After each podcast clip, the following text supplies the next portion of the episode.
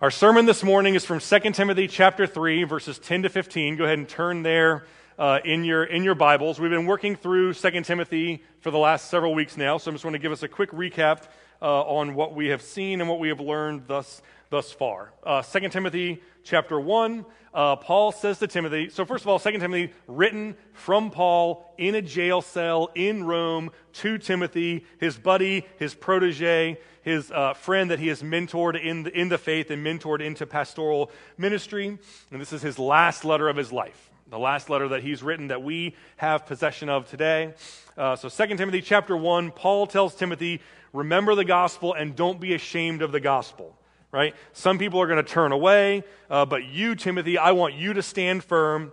I want you to trust in the gospel. I want you to remember that Jesus has saved you and that the Holy Spirit lives in you. That's 2 Timothy 1. 2 Timothy 2, he expounds a little bit, right? Stand strong like, uh, like an athlete, stand strong like a farmer, stand strong uh, like, uh, like a soldier, persevere in the faith, be strong, be rooted, don't uh, fall away. So, so remember the gospel and stand strong in the gospel. And then the first half of 2 Timothy chapter 3 that we saw last week was all about godlessness and sin and sinners and how it's going to increase and how in the last days it's going to abound. And he gives dozens, 20, 30, uh, you know, pictures and characteristics of sin and sinners and godliness and things that Timothy needs to be aware of, needs to watch out for, needs to be on guard against, needs to avoid.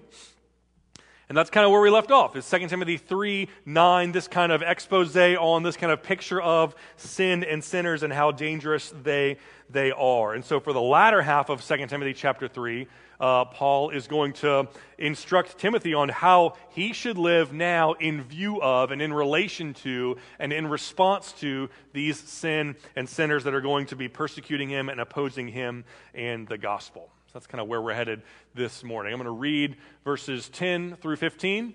Uh, Jason Slichter is going to preach next week on, uh, on verses 16 and 17, so I'm really looking forward to, forward to that. I'm going to read the verses 10 through 15, and then we'll pray and get started. You, however, you, Timothy, have followed my teaching. You followed my conduct, my aim in life, my faith, my patience, my love, my steadfastness, my persecutions and sufferings that happened to me at Antioch and Iconium and at Lystra, which persecutions I endured, yet from them all the Lord rescued me. Indeed, all who desire to live a godly life in Christ Jesus will be persecuted.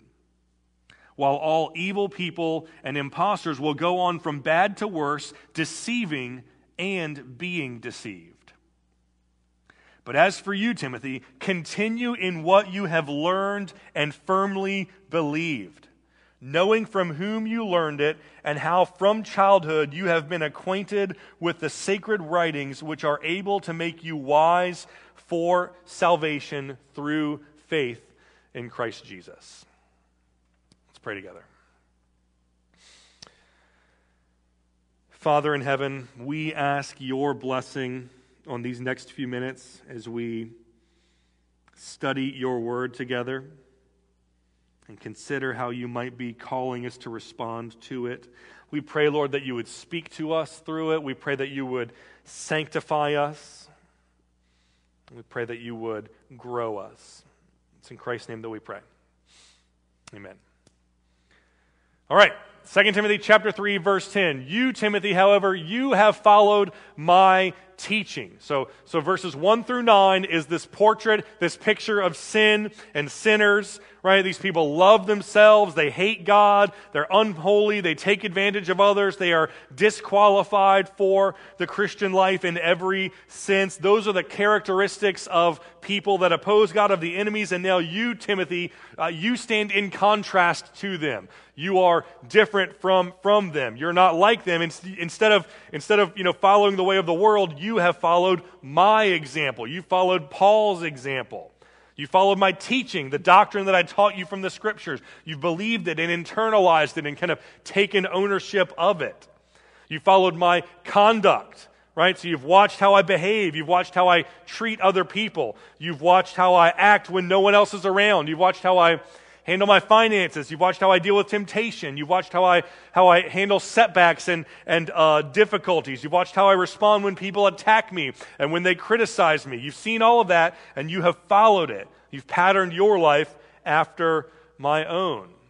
You followed my aim in life. So you've, you've seen what I care about. You've seen what I strive for. You've seen uh, what my hopes are and my dreams are. You've seen my vision for my life and the, and the mark that I intend to make on the world before I die. You've seen all of that, and you've adopted similar uh, you know, aspirations and visions and, and hopes and dreams for your life. I want to be a missionary. You want to be a missionary. I want to be a church planter. You want to be a church planter. I want to be a pastor. You want to be a pastor. You have followed my aim in life.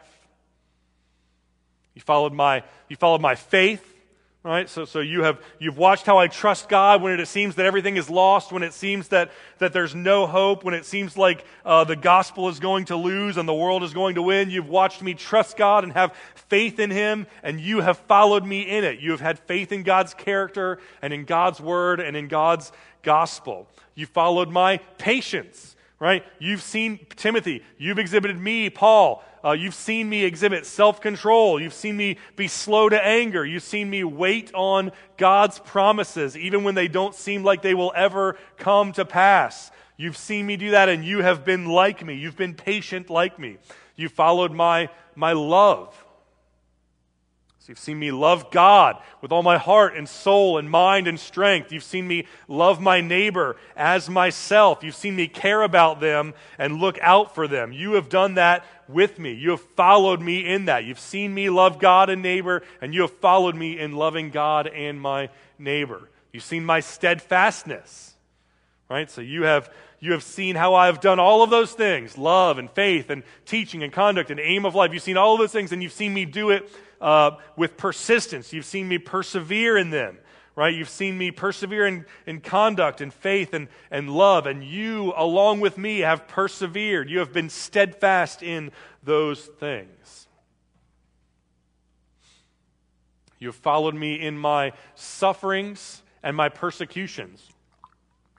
In verse 11, so you have, have seen that I'm willing to suffer for the gospel. You've seen that people are trying to hurt me. You've seen that when people who sit atop the, the power structure and they hear this novel gospel that I'm bringing about, about God saving the worst of sinners through grace and, and free grace being available to anyone and everyone. You've seen how people are threatened by that. You've seen how people don't like that and how they respond by, by persecuting me and trying to, to hurt me and you have seen me persevere, you've seen me endure, and you have followed me in it. You've been willing to suffer. You've been willing to suffer for the gospel and for the, the people of God and for the, the mission of God. You followed my example. You have looked at my beliefs, my life, my conduct, and been like me. Right? Uh, verses 1 through 9 are the, the bad guys. Avoid them at all costs. They're a negative example. Verses 10 through 11 is Paul, the positive example, calling Timothy to emulate him.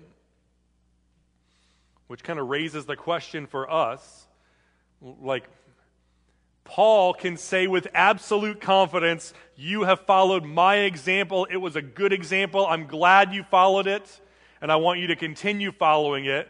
And it kind of raises the question as to whether we can say the same thing.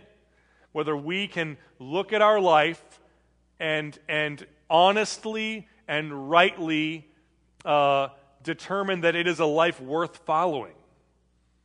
That the choices we make are worth emulating, right? Is our teaching and our doctrine worth following? Is our conduct in our life worth following? Is our faith and our patience exemplary? If, if there's a new person who, who uh, is new to the faith and they become a Christian, would we want them to look at us and model their life after our life? Would we want our kids to, to make the same choices that we make? We want new Christians to, you know, look at my relationships, look at my finances, look at my habits, look at how I interact with my spouse, look at how I, how I parent my kids, look at those things, follow my example. Look at my prayer life. Look at how I read my Bible. Look at my involvement and commitment to my local church. Look at how I serve and meet needs. Look at what I do, and then I want you to do what I do. Are we comfortable saying that? Or would we, would we rather point point someone in need of a mentor, point someone in need of an example to someone else. I'm not living a life that's exemplary right now, but look at them in, instead. Or maybe a better question is not, not can you, in all sincerity and in all honesty, uh, you know, say that your life is exemplary and worth following, but would, would an objective third party that looks, that, you know, that, that kind of moves into the area and, and observes the lives of all the people around you, would that person point to you and say, his words, her words, their actions, thoughts, motivations, right? They, they, I want everyone to follow them and be like them because they are exemplary. Or are there areas of your heart, areas of your life where you're thinking, uh, I don't want people to know about that. I don't want people to follow me in that. I don't want, I think we would be better off if less people emulated me in this area rather than, than more. So Paul says, says uh, my, my, the example that I've set and the goal that I want Christians to aspire to is to live a life that is exemplary, live a life that is worth following, live a life that you can say in all sincerity and in good conscience, look at me, observe me, and follow me as I follow Jesus. And then specifically, uh, he, he drills down on the persecutions and sufferings that he experienced, and he gives three examples of them being in Antioch and Iconium and Lystra which uh, you can read about in Acts chapter 13 through 14. So you can do that for homework, or I'll just give you a quick overview right here to see the kind of suffering and the kind of persecutions that Paul uh, is referring to when he says Iconium, Antioch, Iconium, and, and Lystra. In Acts 13, uh, Paul, he's traveling with Barnabas, his buddy. Timothy's going to travel with him later, but on this first missionary journey, he's traveling with Barnabas, and he and Barnabas arrive in Antioch. They go into the synagogue. They're having a service, kind of like this one, and then the guy in front of the service basically says, Does anyone have anything to say? Anyone have any words of encouragement that you would like to share with the rest of the people that are here this morning? And Paul says, I do. Right? He says, he says, God God chose Israel to be his people, and he brought Israel out of Egypt, and he brought them into the promised land, and he, he uh, ruled them with, with judges, and then he gave them King Saul and King David, and then later John the Baptist came and prepared the way for King Jesus, and Jesus fulfilled everything from the Old Testament, but the religious leaders in Israel put Jesus on a cross, they murdered him, but he got up out of the grave, he was risen from the dead, he appeared to people like me, and now I am calling you to trust in Jesus so that you can be forgiven of your sin and reconciled to God. That's kind of the, the impromptu sermon that Paul preaches to the church in Antioch when they, when they ask him. And everyone is thrilled. Everyone is excited. They say, You're awesome. We love this. Please come back next, next week. We want to hear more from you. He has no problem. So a week later, Paul comes back, and now word is spread, and there's a big, huge crowd. Everyone heard, man, this, crazy preacher last week was preaching new stuff and he was fiery. And so there's a big, huge crowd. And now the Jewish leaders are jealous of the crowd that Paul has drawn. And they're mad that, that Paul is kind of indicting the people that they look to as their heroes and the people that they kind of aspire to be like. And they're mad. And so they go, they kind of pull rank. They go to the leaders of the city and they say, please have Paul uh, removed, have him kicked out of our, of our city. And they do. So Paul leaves Antioch and he goes in Acts chapter 14 to Iconium. And he does the same exact thing. He starts to preach again. Same thing happens. A bunch of people are coming to Christ. There's a revival. And again, all of the unbelieving Jewish people start to persecute him, and factions start to form, and it's like this really politically polarized thing where it's like half and half. Everyone hates the other, the people that are for Paul hate the people that are against him, and vice versa. And the city's about to fracture in half, and eventually Paul and Barnabas hear that the people that are against him are plotting to kill him, so they flee the city and they move on. Which brings us to Acts, the second half of Acts 14, uh, where they come to Lystra. They, they come into the city and they see a man who has a disability. He can't walk. Paul heals him supernaturally. And the man gets up and walks away. And everyone that's watching is like, oh my goodness, that we've watched that guy. That guy's been crippled for a long, long time. This is amazing. And they think that Paul and Barnabas are gods. They think that they're like gods who have incarnated themselves among men. So they think that uh, Paul is Hermes, and they think that Barnabas is Zeus, and they start to bow down to them and worship them and offer sacrifices to them. And Paul and Barnabas are like, Don't do that, please. We are not gods. We are witnesses to the one true God. We're witnesses to Jesus. We're not manifestations of false gods.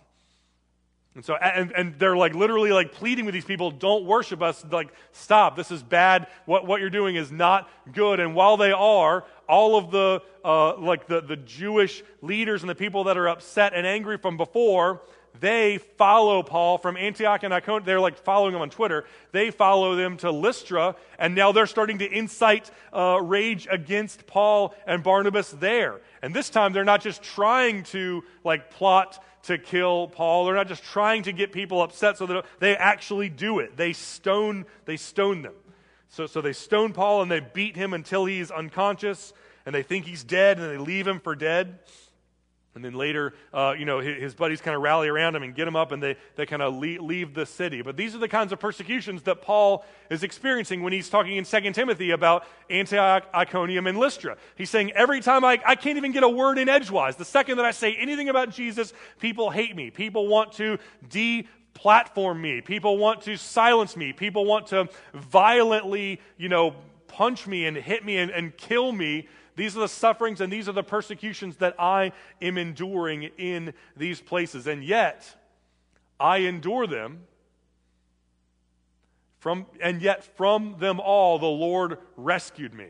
So I'm suffering and I'm being persecuted and I'm enduring it, and from them all, the Lord rescues me. So Paul's saying, uh, it's kind of, he's kind of holding up both uh, his responsibility, you know, human responsibility and divine sovereignty. I endured persecution. It was something that I had to do. It was not something that I could just uh, passively like punt on and mail it in and act like it wasn't my job, wasn't my problem. And yet the Lord was the one who had to do it. I didn't endure because I'm bigger and stronger. I didn't endure because I'm more resilient. I didn't endure because I you know, took some, some supplements and some, some multivitamins. I endured because, because God rescued me from this perseverance, per, persecution. God preserved my life. God sovereignly allowed the suffering to come into my life, and then God sovereignly saw to it that I would persevere through it and survive through it. I endured because God rescued me. And then verse 12, this is not just my experience, right? It's not just my experience that, that, that I endured because the Lord rescued me. It's, it's the common normative experience for all Christians. Indeed, all who live, all who desire to live a Christian life, a godly life in Christ Jesus, will be persecuted. So I'm telling you descriptively what has happened to me in the past but I'm also telling you prophetically what is going to happen to you in the future. Don't be surprised when suffering comes into your life. Don't be surprised when people seek to persecute you and to, to hurt you. Don't be caught off guard. Don't be, don't be deceived by false teaching that says that there's no place for suffering in the Christian life. There is. Don't buy into the, the worldly notion that you have some God given right to, to win all the time and to have your way all the time and to get what you want all the time, right? Don't buy into this notion that your life should always look exactly like you want it to look and that you should never have to do anything that you don't have to do. That's not Christian. That's, that's secularism, right? This idea that, that I don't want to do anything that I don't want to do and I want my life to look exactly like I want is not a Christian notion. That's right. That's, that's the mindset of a person who says, I'm on the throne of my life. God's not on the throne. God doesn't get to say what happens in my life. God doesn't get to tell me that I have to suffer. I'm on the throne. If I say I don't want to suffer, I don't have to. If I don't want to defer to other people, I don't have to. If I don't want to submit to authority, I don't have to. If I don't want to experience persecution from others, I don't have to. That's, that's non Christian, secular thought. It's, it's a Christian virtue to submit to authority and defer to others, even when they're persecuting you, even when they are you know, making decisions that you do not agree with. Paul says if you want to be a Christian, if you want to be godly, then you will be persecuted and you will suffer.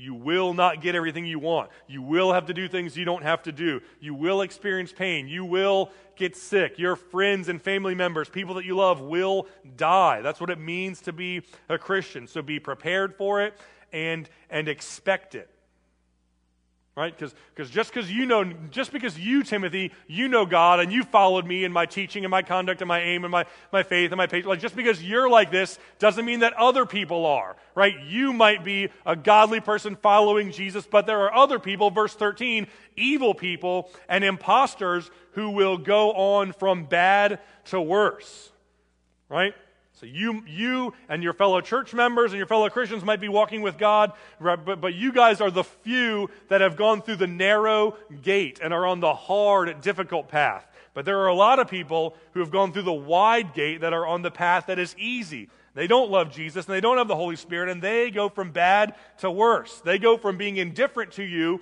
to actively opposing you. They go from verbally maligning you to physically being violent with you, right? They make it their goal to oppress you and silence you and cause you distress. That's how evil people in the world are going to respond to you as a Christian. So don't be surprised when persecution comes.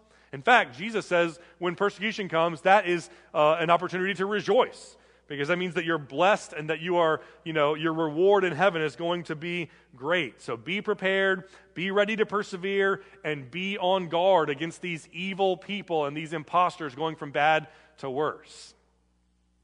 But, lest you think for a second that your posture against the world, your posture against evil people who are persecuting you should be strictly one of defensive and, and uh, you know, counter attack and be on guard and separate from and make sure that they, like, I'm, I'm against them. I want to win and I want them to lose.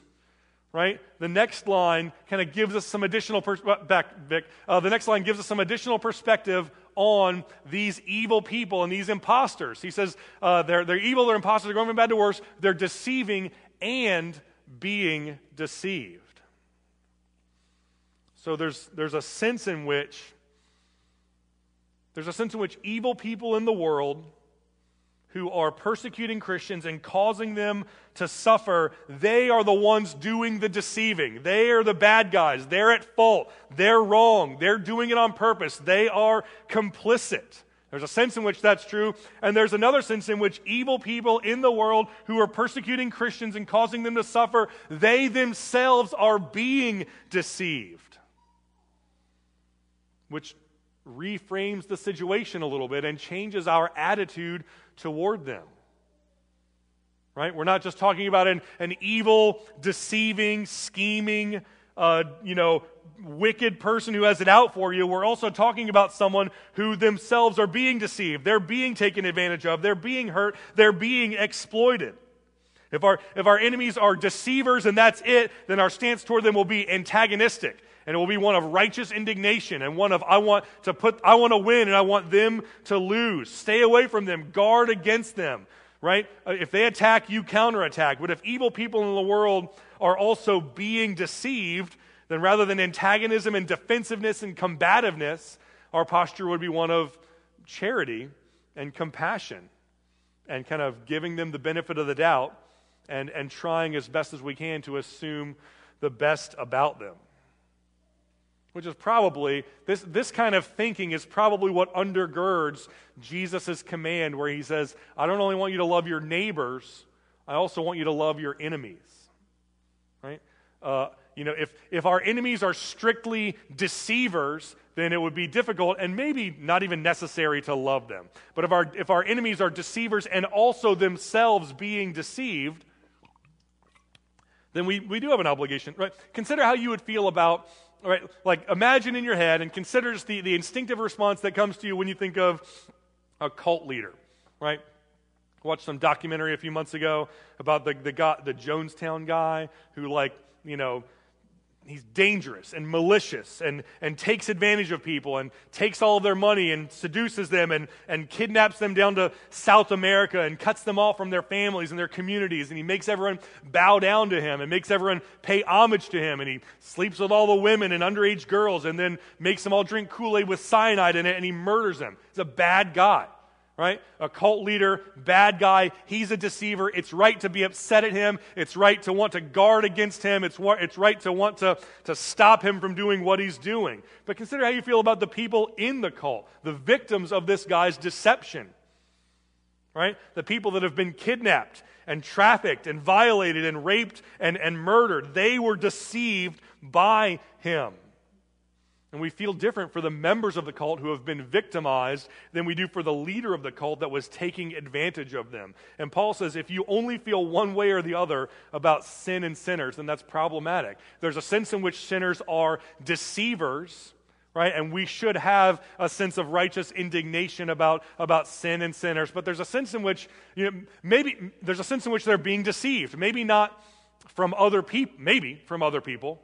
But, but if nothing else, uh, sinners and those who are persecuting the people of God are being deceived by Satan, who's called the father of lies and who makes it his business to deceive and take advantage of, of people.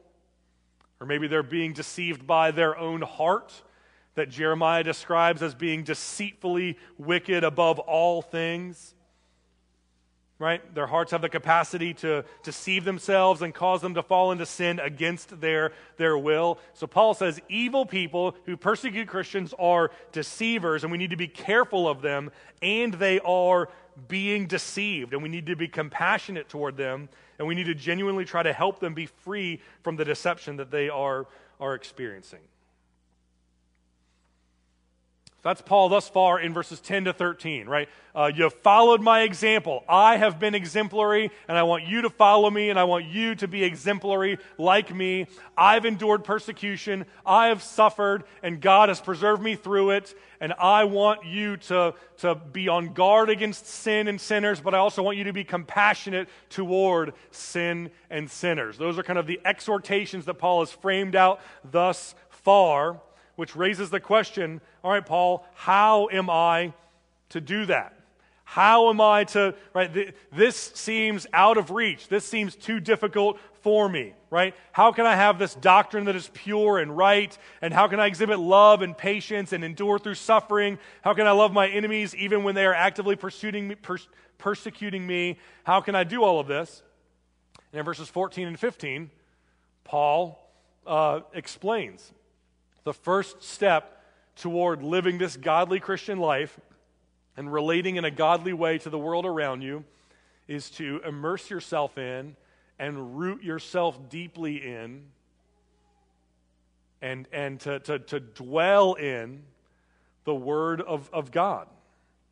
But as for you, Timothy, continue in what you have learned and what you have firmly believed, knowing from whom you learned it and how from childhood you have been acquainted with the sacred writings. Be rooted in the sacred writings. Be rooted in the words of God. Be rooted in the, the Bible. Spend unhurried time in the Bible. Study it. Meditate it. Memorize it. Pray over it. If you want to grow in holiness and in how you can live for God, it starts by exposing yourself to the words that God has spoken to you. You can't walk with God and glorify Him and live a life that pleases Him if you are ignoring the words that He is speaking to you. So read God's Word, which, conveniently, Timothy, you have been doing for a long time right? From childhood, you have been acquainted with the sacred writings. If you remember back to chapter 1,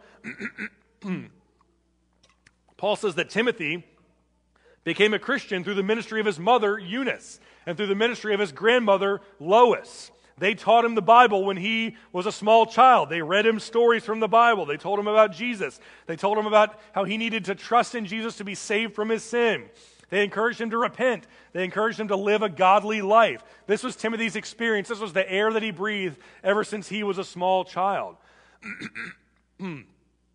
which should which should be encouraging to us if we have small kids or if we have small grandkids, right? Timothy was the product of godly, a godly mother and a godly grandmother. And so if you're a mother of small kids or a grandmother of small kids, right, what you're doing is not in vain. What you're doing is of profound importance, right? Continue to teach and shape and develop and mentor these kids and then they will in turn continue to believe what they learned from you as they grow older. and why? So, so, so uh, be uh, continue in what you've learned and what you've believed, what you've learned from childhood, uh, and have been acquainted with in the sacred writings. Why? Why is it important to read the Bible? Why is it important to know the Bible? What's so good about the Bible that I should read it and care about it? How is it going to help me in my life and in my faith? Because the Bible is able to make you wise for salvation through faith in Christ Jesus.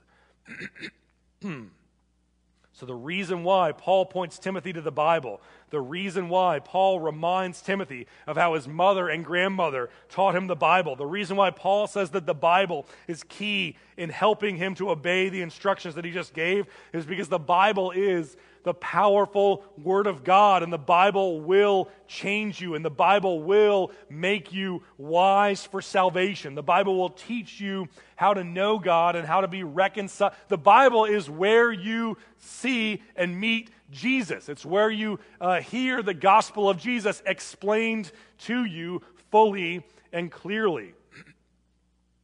The Bible tells you who God is. The Bible tells you that God is the sovereign creator of all things and that you are accountable to Him. The Bible tells you who you are, that you're created in God's image to reflect His glory and to make much of Him. The Bible tells you about your ruin in sin, how you, like your father Adam before you, fell into sin through active rebellion and passive indifference right? The Bible tells you how you're separated from God and under his wrath. The Bible tells you about how Jesus came to save you, how the, the eternal second person of the Trinity left his throne in heaven and came to earth and lived a perfect life without sin and died a sacrificial death for sin in your place.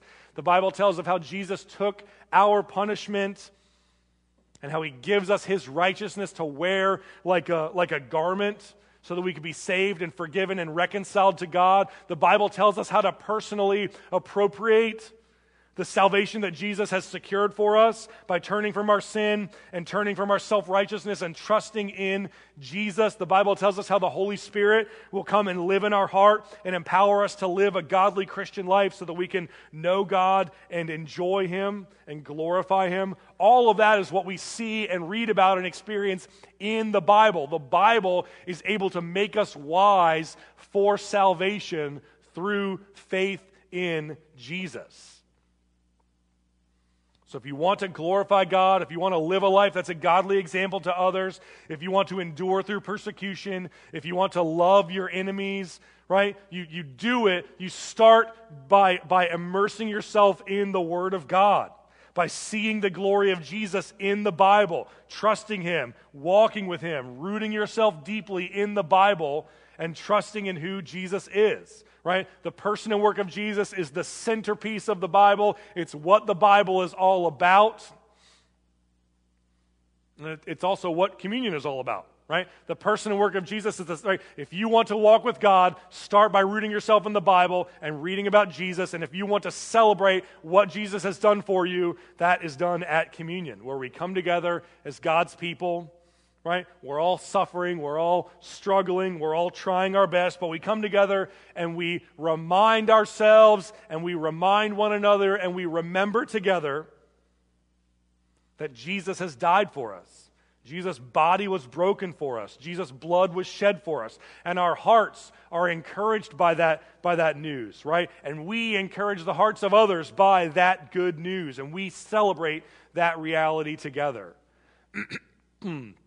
The Lord Jesus, on the night when he was betrayed, he took bread, and when he had given thanks, he broke it, and he said, This is my body, which is for you. Do this in remembrance of me. And in the same way, he also took the cup after supper, saying, This cup is the new covenant in my blood. Do this as often as you drink it in remembrance of me. For as often as you eat this bread and drink this cup, you proclaim the Lord's death until he comes. If you're a Christian, we invite you to celebrate communion with us, right, during the final song, which I'm going to lead us in just a minute. Come forward, take the, take the bread, take the juice. They're individually wrapped, so they're you know, sanitary and clean. Uh, and then take it back to your seat and just take a minute or two to reflect while we're singing together. Um, confess your sin to Jesus, repent of it, remember the grace of Jesus and receive it and thank God for the truth of the gospel as you partake. If you're not a Christian, we ask you not to receive communion because the Bible teaches against it. Instead, we invite you to take Christ, to turn from your sin, trust in Jesus, and to personally appropriate what he has done on the cross for you by, by trusting in him and placing your faith in him. Let's pray together. Father in heaven, we thank you, Lord, that you have spoken to us. Lord, that you have not left us without a word from you. We thank you that you have given us your revealed word that makes us wise for salvation through Christ Jesus. We pray, Lord, that we could be a people who read your word and meditate on your word and internalize your word and obey your word. And Lord, we pray that as we do, we pray that we could see the gospel, that we could see and savor Jesus and that we could trust in Him and persevere through suffering and live lives that are godly and that are exemplary. It's in Jesus' name that we pray. Amen.